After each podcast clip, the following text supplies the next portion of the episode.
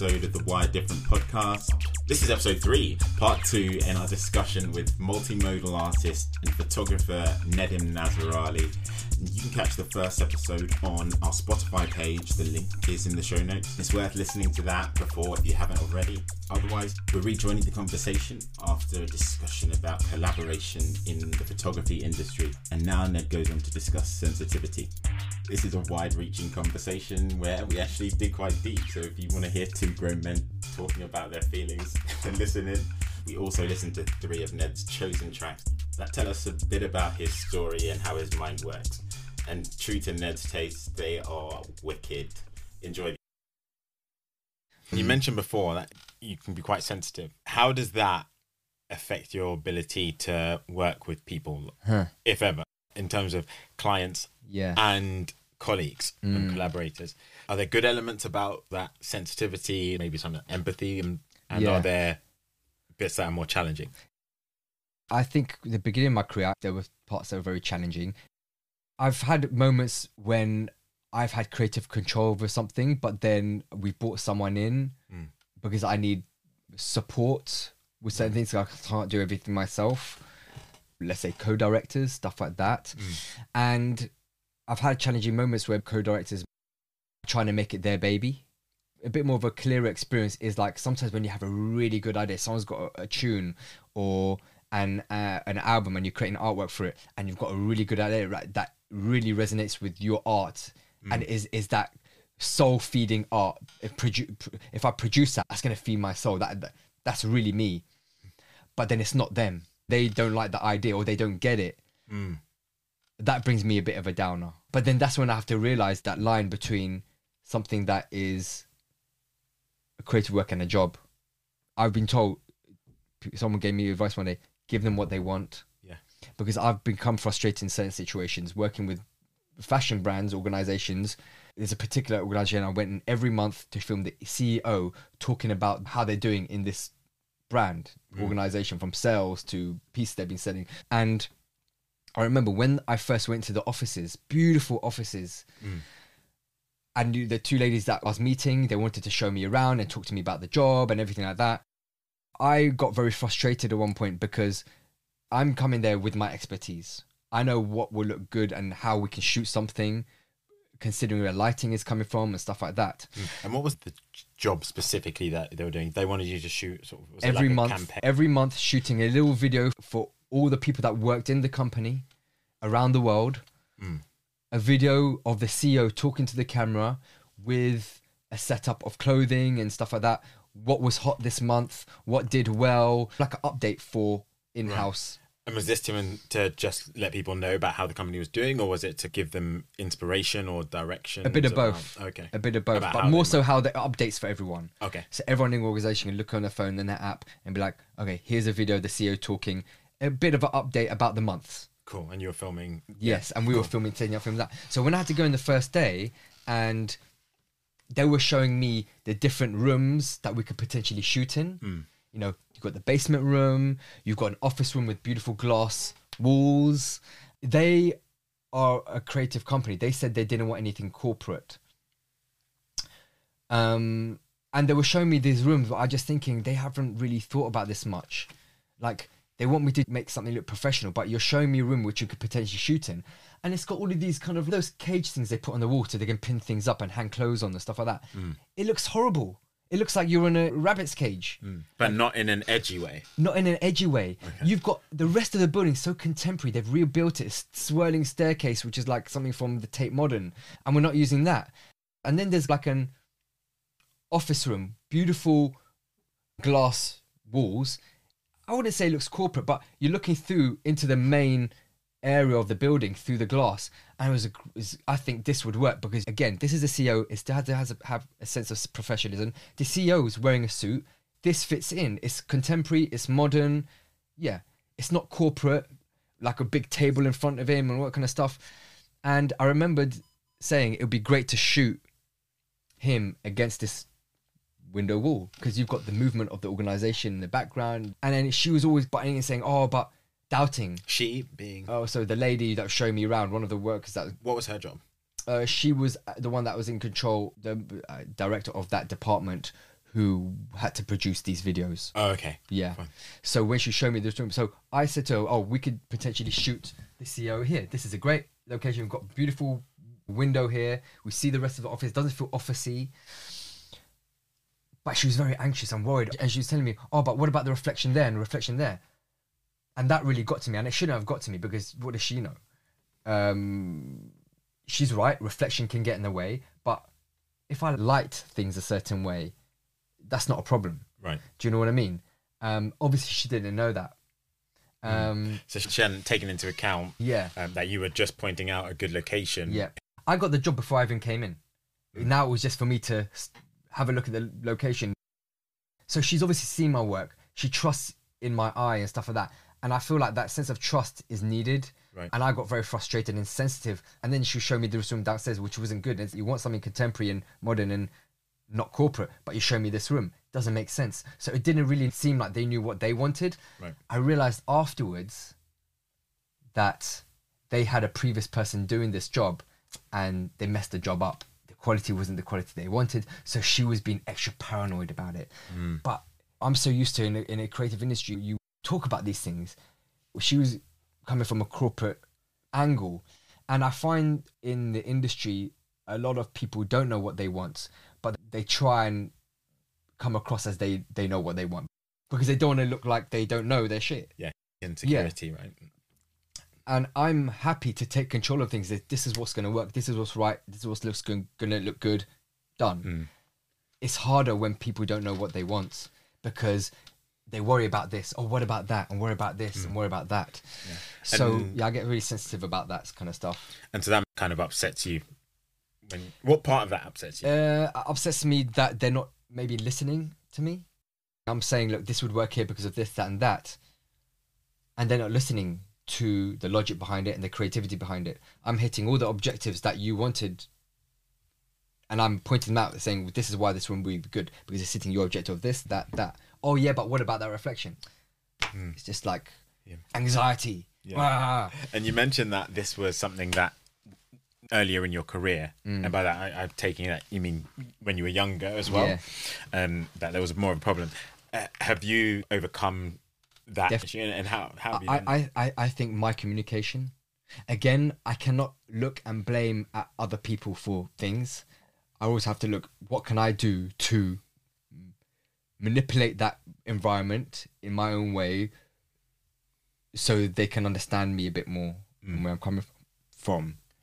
So what i mean by that is for example if a co-director suggests an idea we can shoot maybe something like this if straight away I know oh, I don't like it or I know that this is going to create problems in the future, instead of me being like, no, that just won't work or, or get frustrated, I'll say, I really like the idea.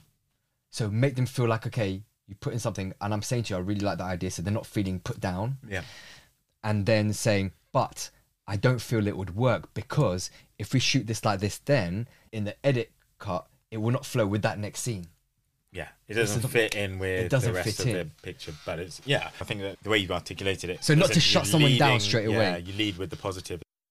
We learn so much that communication is Yeah. such an important skill, and one of the most important things is to be easy to work with, and that will Mm. give you success in and of itself. Communication is one of the things that I think it comes least naturally, or not as easily as it perhaps once did. Yeah. And- uh, what is it? Is it fear of being judged? Is it fear of being? That's another thing. I feel what I explained to you now about communicating. I'd like to be in control, and I, if I've got an idea and a vision, I want to do it. So I'm very much. If someone suggests this, and I feel like oh that looks gonna look cheesy, I get pissed off. I'm like, no. A lot of people talk about inflexible thinking or black white thinking. People with That's me. ADHD experience Black and white. It's Yeah. either my way or the highway. And, and why do you think that is? Because I think a lot of people, when you filter it down, Mm. realize that it's hypersensitivity and Mm. perhaps uh, misconstruing somebody's difference in opinion for disapproval of your idea or you, right? Which of Yeah. course is, is not going to make anyone feel good and it's going to, you know, cause your defense system Yeah. to start alarming and then you to hmm amount of response. You've had that. Have you had that feeling before when you've really planned for a meeting or, or, or whatever, and you've worked so hard on it, and then you finally put out the idea, and then they're like not really keen on it. Oh yeah, how- I've that- had it that worse. Feeling. I like to be in control. If I've got a vision, I want to thing it because if I've got a vision, that's something from somewhere pure. That's coming from me.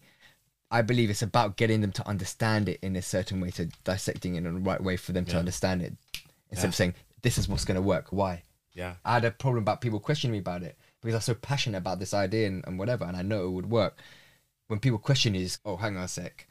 And it just varies in different contexts. There, when a client doesn't know what he wants or he's not there yet, you can't even get angry at it because he doesn't know what he wants. Whatever you put to them, how do you handle those situations now?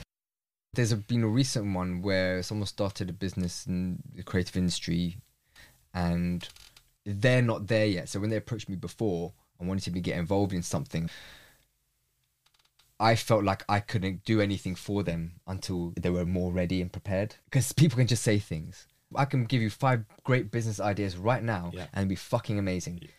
But that's just words. Yeah. I need to see that you're doing this and you're ready for it.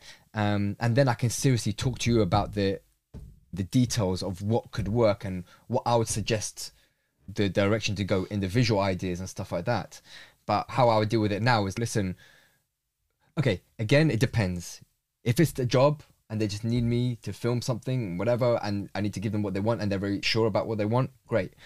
If they're not sure and I don't feel they're ready, I'll be like, listen, I think you need to work on this, that, and that first, and then maybe contact me in a couple of weeks, see how you're getting on. And when you're more ready and you've sorted all that other stuff out, hmm. then let's talk about this stuff. Yeah, I think that's a good way yeah. to do it because it's, it shows respect for their excitement that they have Yeah. and that they are serious and they do want to try and take this further. And I always say, if there's anything that you want, if there's anything in the meantime you've got questions about or want to talk about or ideas, drop me a message yeah, and I'll let you know my opinion. As long as you can communicate effectively and with respect for them and Yeah. the effort that they've almost certainly put in Mm. that's invisible to everyone Mm. except themselves, I think that the outcome is Yeah, always yeah, good. And I think that's that's yeah, that's a good. I do get pissed off though because there's people that do this and they're like, yes, it's saying all this and this is what you want to do and this is what you're going to do, but I, I, I do get pissed off with people because it's what was it? I, I, I I think I know what you're going to say. About when people they have an idea and they, they want to tell you about it, but they actually don't have any real intention of putting in the work that's needed to progress it, and it Yeah. actually then becomes a bit of a waste of your time. yeah, yeah. There, there is that definitely. There is that, and then and there's also you- you're doing this and you're going to be doing this and this idea. Yeah, but I'm not here to give you all the ideas. Mm. Figure your side out first, and I'll figure out where I can fit in and how I can get involved. And a a lot of people are bullshitters. So I'm very specific who I deal with and how much energy I give. Do how much any energy I do give. I give a little bit, and then have my boundaries. Right. Your your most recent work has been blending photography with fine art Yeah, and body painting. yeah. What was your journey like into that, and how did you end up there from shooting Portraits know, and stuff. portraits Commercial and work. Rita Ora Yeah. and So I think- and what was that like actually What? shooting Rita Ora because oh, it was, Oh, it was earlier on in her career. Yeah, it was just. I think when she was nineteen, she just got signed by Roc Nation. I met her through a friend, and And Roc Nation's Jay Z's. right, yeah, Jay-Z's yeah, label. yeah, yeah. And during the time and while she was creating that album, her management wanted to create noise around her, activity, content, stuff like that. So they were shooting Rita Ora Diaries, and I was part of those episodes where I was shooting her. What was Rita Ora's diaries? It was her talking about her day to day, what she's doing, going to the studio today, doing this, and creating this song. Met this artist and was working with them. So it's like a daily diaries for like two weeks or something like that. Okay. And so I did a shoot for that diary.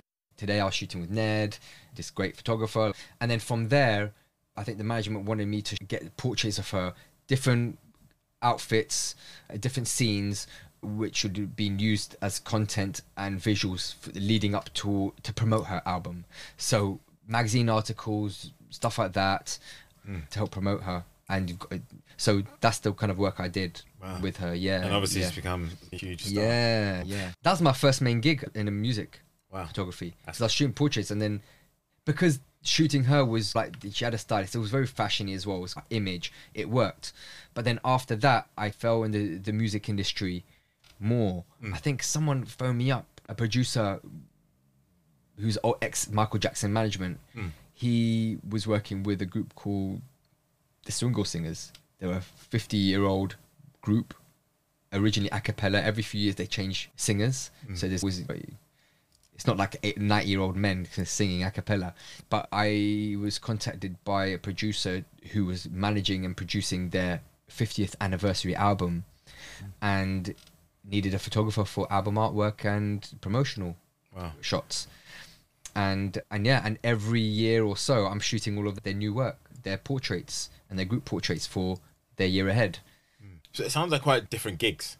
yeah Were they quite prescriptive in what they wanted and how you would design and conduct the shoots? Somewhere. Somewhere but then a lot of it was this is what i liked about the music industry i had a lot more creative control i was okay let me hear this people's music okay i think they would work being set in a big cathedral or, or abandoned swimming pool do you know what i mean it would really work with the title of the music songs and the kind of sound and vibe this would be a great location to shoot so i would be, have the input swimming pool. yeah and that we actually shot in an abandoned Yeah. swimming pool What victorian old you- swimming pool what made you think? I've, I've never, even- I've never even Firstly, conceptualized you know an what? abandoned swimming I pool. don't know at the I don't know at the time, but I think that firstly is a group of seven. To shoot seven people in this white background studio is hell. Hmm. You want to shoot someone in a big space. But I was just looking at just interesting locations, and I think at the time things like abandoned places and stripped walls were really nice because it added a sense of, of art artistry to it. Hmm. When you've you've got stripped walls, you've got all these different colors, and for me, it was just visual. Right. But it actually worked out to be a really good idea. Firstly, we found this, I think in Birmingham or somewhere. I found this Victorian pool. But I was looking for sh- locations of abandoned places. Saw this old abandoned Victorian pool. One was in use, one was completely empty and dry. I phoned them up and um, and I said, look, we're interested in shooting some portraits here of a, of a music group, and they were like, this place, literally, you can catch diseases from working here Wow. like being in here. Like we haven't looked after it. It's dangerous. Health and safety is not going to happen. I phoned the producer and I said, look, I had a whole mood board about why it would work in here. It connects with emotion. It connects with water. It connects with the past drying up, and now you're into the new. This is the 50th anniversary that the producer worked on. Suddenly, coming from an a cappella group to suddenly a full orchestra sound. I'm talking about kind of for movie scripts and stuff like that. And so this group was having a, a, a completely new transformation. Mm. So my whole idea about shooting in an abandoned empty swimming pool was that they were leaving the past behind them. Do you know what I mean? It was their beginning. And they liked it and stuff like that. I said to Hugo, look, there's this place and I think it would really work. There's lots of space. There's so many different areas of the pool, like from where the big machines were, which was like pumping the pool, to the actual pool itself, to other areas of it. We can do so many different looks here and get a nice variety of shots. Mm. The producer did his magic, which is so good at it. British guy, English guy, grew up in Kensington, married with someone who in New York, so lives halfway New York and thing, but he's got that. He just knows how to talk, in innit? And uh, he spoke to them, and he managed to get us the pool. And um, what did you with do all about the health, and health and safety, safety? issues? He, he, he said we'll, we'll help support, regenerate, and rebuild this place Oh, that's if good. we can help in some sort of way. But this is what producers do these things. They're good at doing these things and getting things. Mm. So he spoke to me, we got it, and that was like sh- my first album cover shoot, I think. And I'm talking about this Victorian empty pool. Above on one side, there are balconies for each of the guys to, to, to stand in, and that was the album cover. And it's, what's funny is at the end—you've got the original sign, and it says Deep End. No, the- mm. you got on the other side you've got this big speedo clock. Do you remember the big speedo clock? Yeah, cocktail Pool. Oh man, it was like it was that novelties were there amazing. So you know that deep deep end. Yeah. They ended up call, that being the name of the album, Deep End, Oh no way. And it just worked out so great. That was a prime example of a collaboration where I put in these ideas, and this is the reason why it, it, it- water drying up it, it, signifies renewal. I'm looking at symbolism. I'm looking at all these things to support the fact that I just want to shoot in this cool fucking location. Yeah.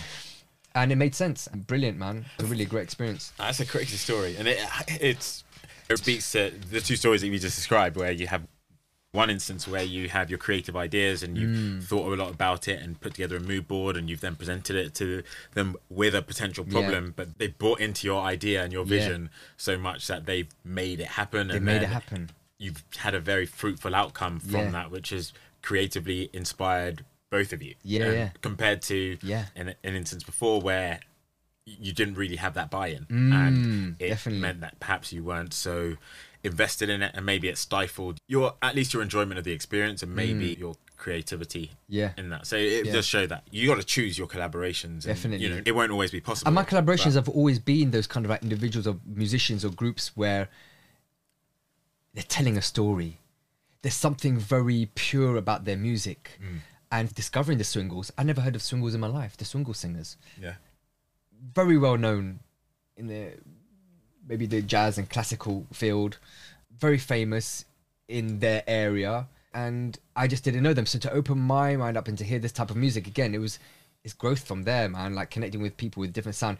Again, that kind of really influenced the way I listen to music and helped me grow from the type of music that I used to listen to. It's like the next step of maturity and really understanding sound and how something takes you on a, in a narrative. So always meeting someone new and working with a new musician, you learn something from it. It's like there's always a connection there with, oh, I experienced that Right. feeling or understand what that means. so yeah. and you've exhibited in of very prestigious places the Royal Academy of Yeah. Some, not in, enough. uh, Like I haven't done too many personal exhibitions. I never focus on my, whole most career of my in the fashion music industry. Actually, be just doing work for clients. yeah So- Really, not my personal work. and uh, is it right that you've in recent years started doing work that My artwork. meets your Yeah. your creative Definitely. needs, right? Yeah. And so, as well as being the RA, being in the OXO and in Harrods Windows, you've now started focusing a bit more on the connection that you can get with your artist. Yeah. And how is your experience different now to what it was in the past? And how has it been deliberate that you've taken this path? Working in a, in the music industry, I realized that I have a, a better, deeper, more meaningful connection with the subjects I'm shooting.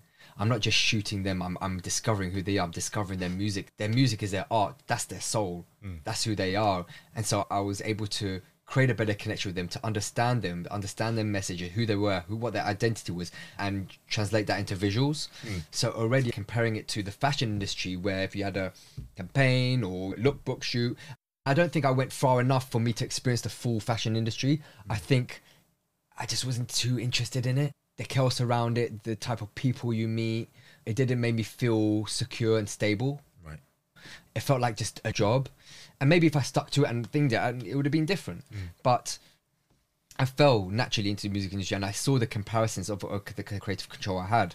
And that's when I started to produce my body paint art. Because now it wasn't just about shooting the identity of someone, their shell and their look. It is with some, but also I worked with some artists where their narrative, their music, their poetry was so deep and meaningful in their personal journey and in life that I really connected to it. And right then, I'm connecting with more than just a physical person. I'm connecting with an energy, a soul. Mm. And so I had an idea where I really want to capture the soul of this person. There's a musician called Ren who I worked with, same producers as Swingles. He was working with this artist, Okay. and they had a, a big project, immersive live show concert, and they wanted me to produce film for the show that was being projected and behind her on stage, whilst her character on stage and on screen kind of swap over. Mm. It was all about a person having two identities and which one to follow. A bit like when we talk about our minds, one going one way, one going the other way. We all have this. We all have different personalities within us. Mm. Do you know what I mean? Mm-hmm. And aspects of us. Like you can be a, a warrior and be a, a peaceful meditator. I believe that you can be both. And if, uh, if you're spiritual, you, it doesn't mean you can't be a warrior and have that passion and aggression. Right. So this is what her story was about, and I felt like her voice is so pure, and the music that she creates and the songs that she sings and writes are so meaningful to just life and her journey that I really wanted to capture the essence of her soul. Was. It, it was almost like voices coming out of her, her soul, her spirit. It wasn't her physical. The first thing for me to do was I want to strip her social identity. How do you mean? So, for example, a social identity of the way someone dresses, or if someone's got glasses, that's what we identify you as. This person identifies he's got glasses, he's this color skin. This is their social identity. This is how we identify people mm. on the outside. I wanted to strip that, take that away, so no one can judge the person or judge the subjects by that, but more so of a feeling of who this person really is as a soul. I always called her Alien Ren because she, it felt like she's from a different planet. Do you know what I mean? You know, you and me were talking about how we can conversate with people and musicians and creative people in a way that maybe other people would understand, but you just get each other because of Right. through feeling. Yeah, that's yeah. her. Like me and her. So we connected in that way. And so I had this idea. I, I literally just wanted to make her look like an alien, a, a different being, a Right. beam of light, or whatever it was. So I created an idea. The idea was to create designs on a face and a body that represented elements earth, water, air, and fire. All of these elements is what creates a being. Mm. Without each one of those, we would not be living. Without air, we would not be here. Without water, we would not be here. Without these things. So it was like connecting with nature to create this new being. And I remember the producer didn't like the idea because I, I didn't present it in a good way. I was dropping things like, I see as an alien. It's like, no one gets that. He was like, no, this is not going to happen like. And do you know what Renz, the artist, said? That's so me. Yeah. That is me. Let's do it. That's who I am. You, what's so good about that is that it, it I connected with her exactly. soul. Yeah, I connected energetically with this person. it is about communication, and we often think that just means the traditional form of Mm. spoken language, and that's the only way that you can communicate ideas.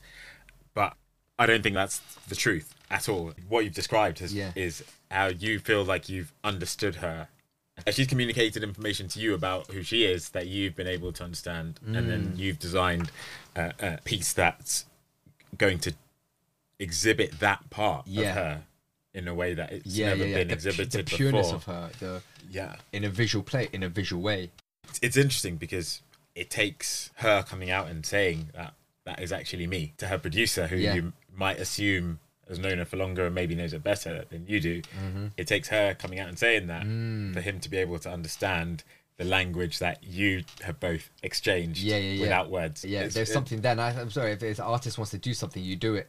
And I, I realize that from doing that kind of work with someone, you're really connecting in a different way. Like, I feel like doing my body painting, I've noticed with my subjects, it's really helped them shed their skin and release things that they're holding on to. It's almost been a kind of a spiritually healing kind of practice. Which part of it?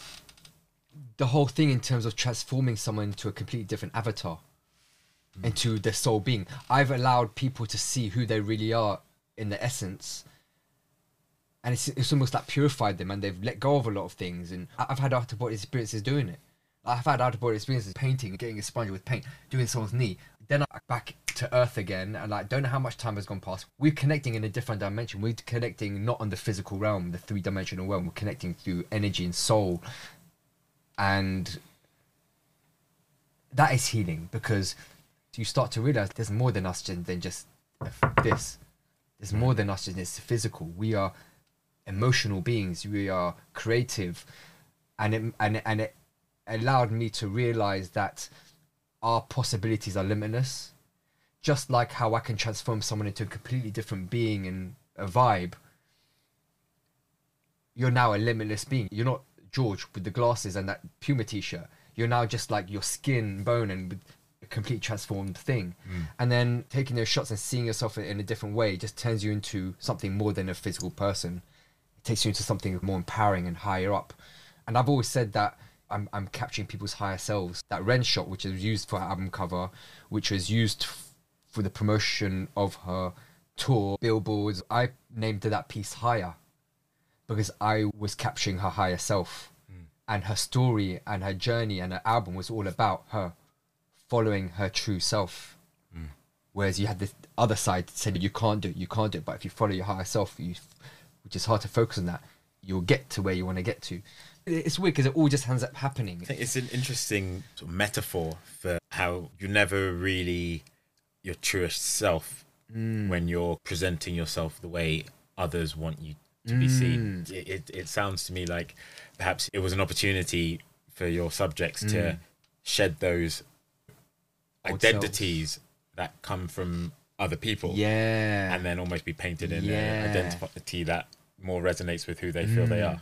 yeah, yeah, yeah. I can imagine that can be And it works with artists seem to like love being body painted. They want to like strip and get painted because you know it's arty, it's artistic, it's poetry in a visual sense. It connects with them. I feel like musicians, when they're writing music, they're visualizing as well. They're visualizing and they're feeling.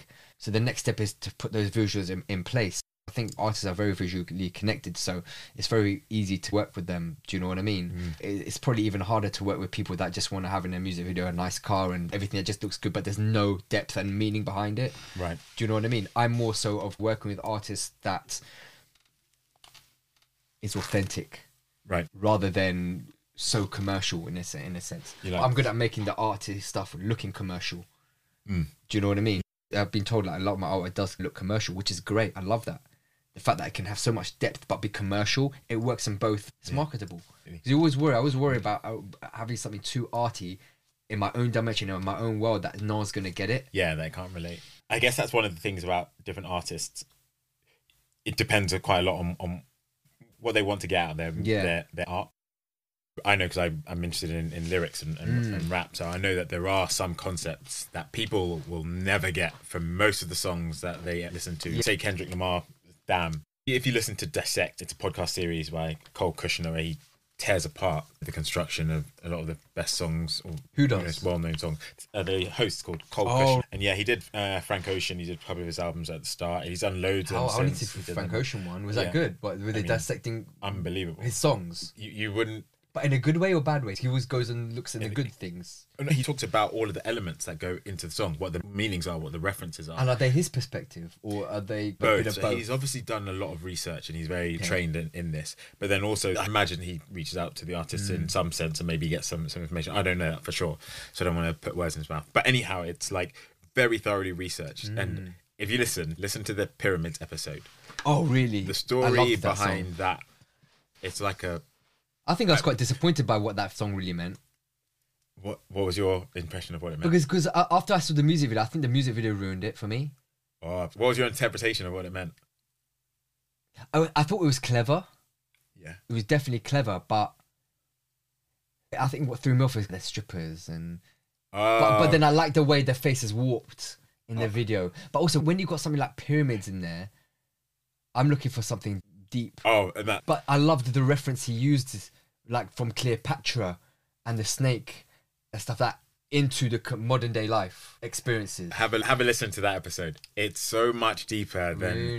Do you so think that was intentional by Frank Ocean?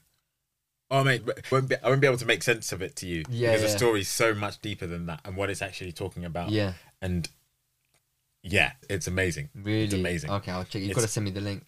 Yeah, and I'll, and I'll share it because I can't remember the the whole narrative, but it talk about the, women who are left behind by society Mm. and having an opportunity to become like the queens or presented as the queens as okay. Cleopatra.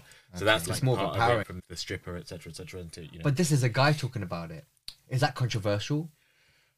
Potentially, have a listen. Have a listen, Yeah. and then we can have that discussion. but yeah, it's it's, it's, amazing, and, and I think without listening to those deconstructions, those people will never understand their work. I, I think I'm someone who Mm. tries to listen to lyrics a lot, and so much of that was over my head. And it's fine not to understand it. It is, yeah. Do you know what?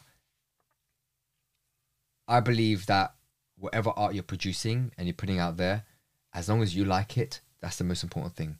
Hundred percent. If you like it, don't worry about what other people like because it, it's you. It, it's you showing who you are to the world. In a sense, it's you giving something back to the world, and that's pa- is part of the puzzle of a whole collective. I feel like what you're doing is something that you're doing. If you waited five years to do it, someone else might have been doing what you're doing. Something in there needs to fit, and that's your contribution to the world consciously.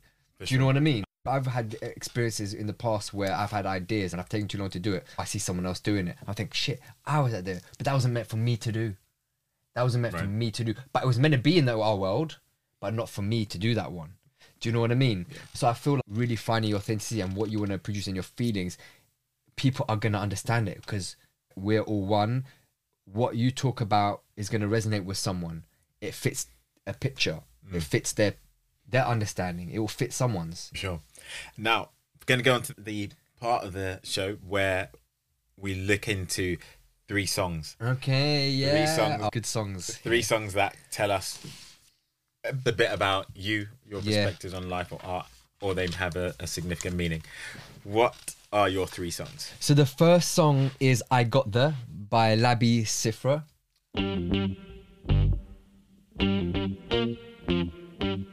This guy was the guy I only discovered a couple of months ago, but we've been hearing his music since we were born, George. Like he was a guy that sang "Something Inside So Strong" and "Bless the Telephone" or "Thank the Telephone" or something like that, and so many songs, like legendary, epic songs that I still hear now in adverts.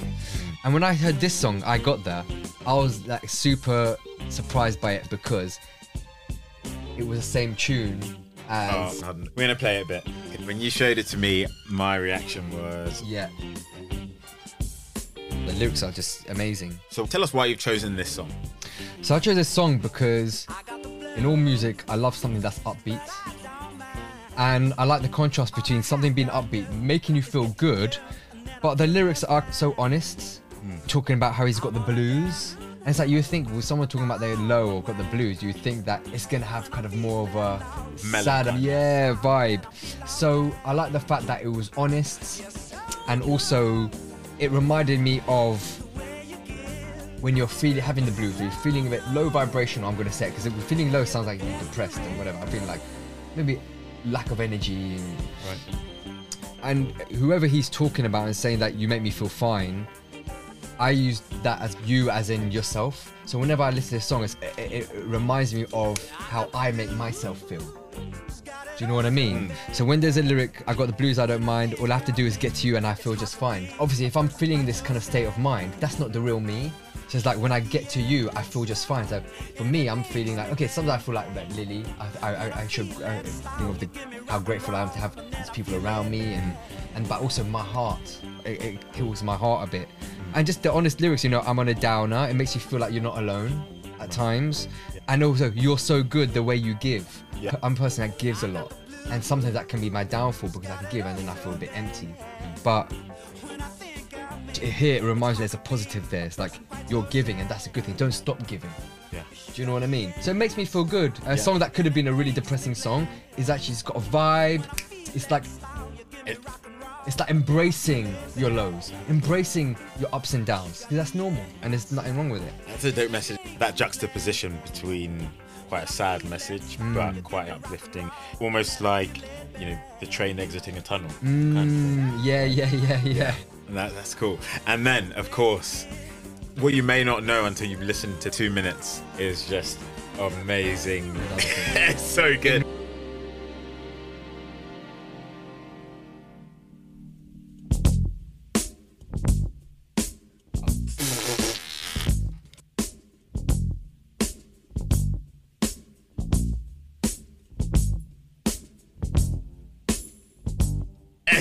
Good. Inventor. Have you listened to it before? I I have lost. never heard this, and I love who sampled and listening back and finding out what the originals were. And what, first of all, like, how has they've just decided to put that break in there and switch it up it up. to that incredible bit is, is is wild in and of itself. How they make it work, and then, of course, Dre chops it up. Actually, Dre didn't really touch it very much. You know, for Eminem's debut single, "My Name Is," which was such a huge moment in time in, in Yeah. kind of pop. It's like here I am, take it or leave it. This is Absolutely, me. yeah. What an entrance! Hate me or love me. What an entrance! And that was so him. and what a sample. Yeah, and although they didn't change up very much of the actual arrangement, the subject matter was completely different. Really and different. And I love the narrative in this because the first half when he's talking about I'm in the blues and I'm feeling like, like I imagine like in the morning and you're feeling blues, you're having a coffee and a fag and you're just you're feeling a bit, you're not feeling as energetic as you want it to be to continue with your day and whatever. And then the second part, he says, when I think of me, it's hard to be a person quite so sad, and which is um, so empowering. And then the second part of the song, it was almost like this is the answer to why I was feeling like this in the past. So he talks about just a lonely soul. I was slowly dying. I was smiling hard, but I was lying. And it makes you feel like to survive life, you put on that face, your painted smile. There's even a song called The Painted Smile. But you're not being you. And when you're not being you, it can be depressing. And I find that definitely resonates with me. If I'm not being me and I'm trying to be, do too much to. I'm just putting a face over it. I think it's it. like an abandonment of, of Yeah. yourself, right? You're abandoning how you're really feeling, Mm. as if you're maybe uh, ashamed of it, or you don't want to and you're too tired of playing yourself. another person. Yeah, nurture yourself through it, and Yeah. yeah. and it's hard exactly to be someone else, especially when you're feeling like that. And So- I understand it's a defense mechanism, it's the way to protect yourself and stuff like that. But again, it's just it reassures you that we put on this facade and we sometimes, and yeah, when we're out, and we're in that social environment, yes, these are all parts of us. But sometimes the person you are when you go to your parents' house and you just you, that's you. yeah. That's the thing that needs to grow and heal and become what you want it to become. So yeah, no, the, the second part resonates with me so much. And so that's a really nice first track. yeah. What's your second? What's your second song? Second one is a song called Zibonakalise by Msaki. Sikhulekile kunina Sikhulekile kunina bomkhulu I think it's South African singer.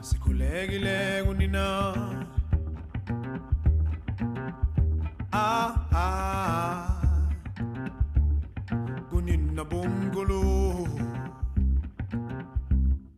And yeah, this song is a bit of me. Do you know what I mean? I connect with it. My dad is from East Africa, so I've got some sort of connection to Africa. And it's very earthy and very connected with land, but also spirit. And yeah, I really like this one. I know that you listen to a lot of African music, not even Yeah, African inspired definitely. music. Yeah, Yeah, takes I grew up. My dad used to like used to have a, a record called of a group called Osibisa, Hmm. and they were like a West African group that went to New York in the like, late '60s, early '70s, with the African vibe, with contemporary sound, electric guitar, and, and what I love about certain types of original African music when they're using the drums is a very common instrument and things like the drums are really things that awaken me mm. really like are raw do you know what I mean? And I loved it. And this specific song, I resonated with it as well because there's a certain part of the song where it's a chant, and the chant plays a prayer to the ancestors, asking for them to rise up and it's to seek solutions to all that feels unclear. So, firstly, that's something that I do when I'm feeling unclear about something or mm. whatever. Before I go to bed or in the mornings when I'm doing my prayer or meditation, I connect with my ancestors. I say thank you to my ancestors and forefathers for all hard work they've done in the past that's brought us to where we are today, but also ask for guidance, ask for assistance and, and clarity on things, strength, all these kind of things. And and this is great because there's a part in here where it translates into English where it says show yourself, and there's a chant saying ancestors show yourself, guide me. So I really like that aspect of it. It really brings you back down to earth and for me the reality of community but also the support you have through traditional um, dance. And in Africa we, where our families come from they use things like fires and water and dance and chants to protect themselves. And I think it's such a magical and powerful thing ritual Amazing, amazing. And your third song, third song ESP by NERD You got energy, but you ain't gonna use it. Uh-huh. uh-huh. You got so much time, but you ain't gonna use it. Uh-huh. uh-huh. Yeah. Love NERD. NERD Man. is one of my first favorite bands. man, you introduced me to NERD. I didn't know I introduced you to them. Yeah, it was in. I was in my final year of medical school, so that Was must have it? been No. 2010, and I came. So it was in uh, uni that you discovered NERD. Yeah. Really? Yeah. So I remember I was at the North Middlesex Hospital on Payson in Edmonton, Yeah. living on my own. No, I was living with Derek and Dennis. Shout out to you two. and I remember I came around to yours, and yeah, and you put it on for me, and you put on. It must have been Fly or Die, maybe. But yeah, Okay. that was just uh, the second studio album. But dude, you knew you knew of Pharrell though. I knew who they were. Yeah, yeah. Pharrell in terms of like when he did the song with Snoop Dogg. Of and course. doing- Yeah, yeah. And, and Kanye West and Jay Z. We all so Yeah, but- I knew who they were, but I didn't know that I would like NERD's music oh. because it was it was always the thing. Like it wasn't No, actually, I knew that I liked a couple of their songs. Like I liked mm. Provider, I liked Yeah. Lap Dance, Yeah. but I had never thought to listen to their They had the music videos out, like dun, Exactly.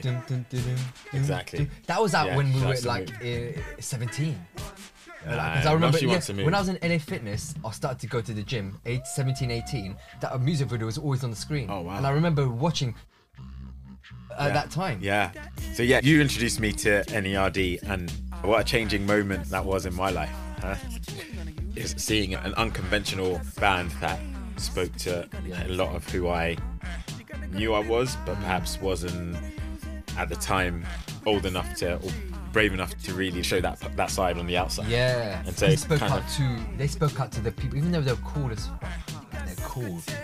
They spoke out to those the, the different creatives, the weird, nerdy cools. Do you know what I mean? Absolutely. They spoke out to the people that were creative and felt lonely, or creative that felt left out or different to everyone else. That's what they were. Yeah. And they were. They are like that. Absolutely. And ESP is from No One Ever Really Dies. That's their most recent album, 2017. 2017. Tell me about this. So they're talking about the energy there, and it really. This I picked this song to represent a bit what my artwork is about. It is all about me creating and producing the things that we do not see, the things in between the lines, not necessarily always a physical, but I, with my artwork, bringing a certain type of energy and connectivity on here with us and our, in the universe through energy, through vibrations, which connects to science and it connects to but the physical matter. When you think about, you can cut the tension with a knife. You're feeling something there, and I think this song represents. There's a part where it says that's that was what gave the slaves to look in the sea, look in the mirror, look at the reflection of the sea. with spirit, with energy, with something more than us. It was an energy, was a higher being that empowered them. Do you know what I mean? And yeah, this just talks about energy, vibrations, and how much we've got of it. We can create it from all our elements earth, water, air, fire, nature. We can just switch energy with the power of our mind. And this definitely shows that. Yeah. Yeah. NERD ESP explores themes of untapped potential and the importance of harnessing one's energy, time, space, and intellect. The song urges the listeners to use their inherent qualities, such as their energy, light, taste, and extra eye, symbolically representing intuition or insight, rather than allowing them to go to waste. So we've got that little small whisper, an idea that comes to your head, follow that intuition, follow that feeling. The lyric discusses the presence of negative forces that try and manipulate and control individuals. It, it emphasizes the need to stay true to oneself and not succumb to the pressures of conformity.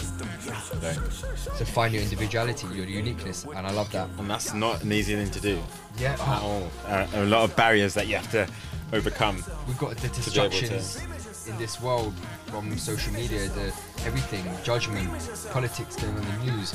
All these things bring up fear, stress, comparison, and nice. I do meditation and things like that to recheck into me, then my soul. Because that's the thing, I think, as humans, one of the things that we're most worried about, and most people who have anxiety about relationships will reference at some stage their concern about their fear of abandonment. And, and, and actually, I think that us not being true to who we really are Mm. leads to that internal tension where we're feeling like we're almost abandoning ourselves, who Yeah. Mm. we truly are, to be able to hide that and present Yeah. ourselves as someone else. Yeah, right? feel that pain. Believe. Believe. Believe.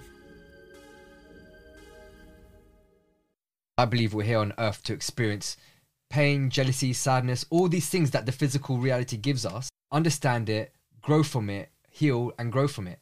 And then we'll become that person where I'm not going to get offended when someone says this and that. Yeah. Do you know what I mean? I'm not going to get jealous or get annoyed by jealousy or be petty because this is a feeling I've already come across.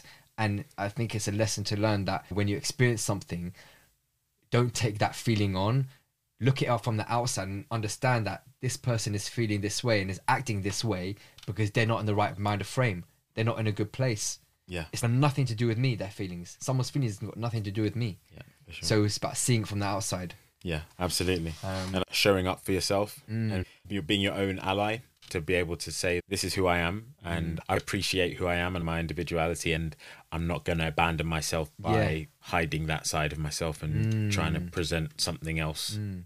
and there's people. there's certain people that you can and not to. There's there's people that you can trust that you can be yourself with and be sad and you know you, I can speak to my mum or my brother and say I'm not feeling good about this or Lily I'm not feeling good. I'm feeling sad about this. I can't do that with everyone. Yeah. I can't do that with everyone, and that's also an important thing. And it's fine to be vulnerable; it's so important. But to ha- I think to have a avenue and someone you can go to to show that side of you is is important Yeah. and a blessing if you have one. Do you know what I mean? Yeah, it's definitely not an easy thing to do. Mm. I think maybe as you get more experiences, we get older, and as the world changes, I hope people are more able to feel free to express who they are Yeah. with their flaws Mm. because it should be accepted. Yeah. and it definitely is acceptable. I think to- things are going that way. I think there's a lot more awareness, realization, height of consciousness of people. Look, there's that conversations about mental health in the first place. That's the start. And men not being able to express their emotions because we come from ancestors where it was um, in the village, maybe the man was doing certain things and the woman would be at home caring for certain things. Traditions and things have grown and changed. We're in a different place now, time of of world where technology has grown and everything like that. We're a completely different place. And I think to move along with times is important absolutely. and realize that we are all beings that we all have feelings and but keep strong at the same time you know what i mean Absolutely. Man, what a, Oh, what a sick conversation. It's been- Yeah. yeah, enlightening, for- fun, Mm. nostalgic. we've dipped into a few other things I there know, i a few think definitely tangents. from this we've got the gist of actual neurodiverse as well because how we talk as well we've noticed that we can i can have a 10 minute conversation talk about 10 subjects Right. like i can skip skip skip skip skip do you know what i right, mean and that's us. another aspect of it our minds move Yeah. Do you know what i mean it's a which is a great thing to have Yeah.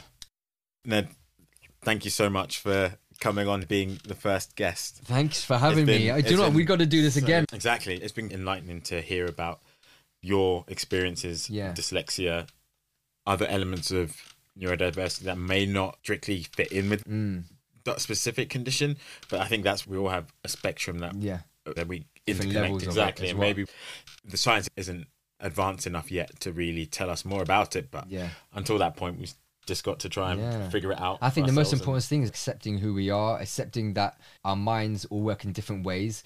No one's going to be like who how we are, so don't get disappointed by that. Not everyone is going to understand you. If anything, Yeah. no one really 100% will understand you. And I think uh, at first stage, what I've believed that's worked to help balance me out is doing things like meditation, sitting in that quiet spot with yourself, reconnecting with yourself, speaking with people, and also not being afraid of expressing or producing anything that you desire to create. Do you know what I mean? Everyone's produced shit work in their, in their earlier careers. If it wasn't for that, if we didn't get that out of our system, we wouldn't be producing producing the stuff now. A lot of people get depressed about having certain things, and yet people do have worse situations. It can really mentally affect people. Mm. But just remember that there's nothing wrong with us, and that there's Yeah. beauty and uniqueness in, in, in all of this as well. It's just finding it, and that's the challenge. That's what you need to master. Absolutely. And I love the fact that we can have guests like you come on who's had such an interesting experience over quite an illustrious career so far. And it's not a linear path, it's got its ups and its downs. Yeah. But if you are somebody who doesn't find some specific things interesting or inspiring, Yeah. like some of the subjects in school, then you can focus on the things that you are interested in Mm. and excel in those. Mm. And that's probably a better Yeah. Way to do it, I think, for the long term. Definitely. And we've got more avenues to do that now. We've got social media and things like there's good things about these things. We have got avenues to express ourselves and to connect. Yeah. We've got those. And kids have got those as well. Communicate through the medium that Yeah. works best for you. Ned, speaking of social media, where can people see your amazing artwork? So Instagram at Nart N A R T and Earth E A R T H. And my photography, commercial work, portraiture and film that's on Instagram at Nedim underscore Nazerali. And I'm going to Yep. pop that in the show notes as well. Brilliant. Cheers. Ned, thank, Thank you, you, so man. much. And let's Thanks, do this bro. again soon. 100%. Let's do it. Amazing.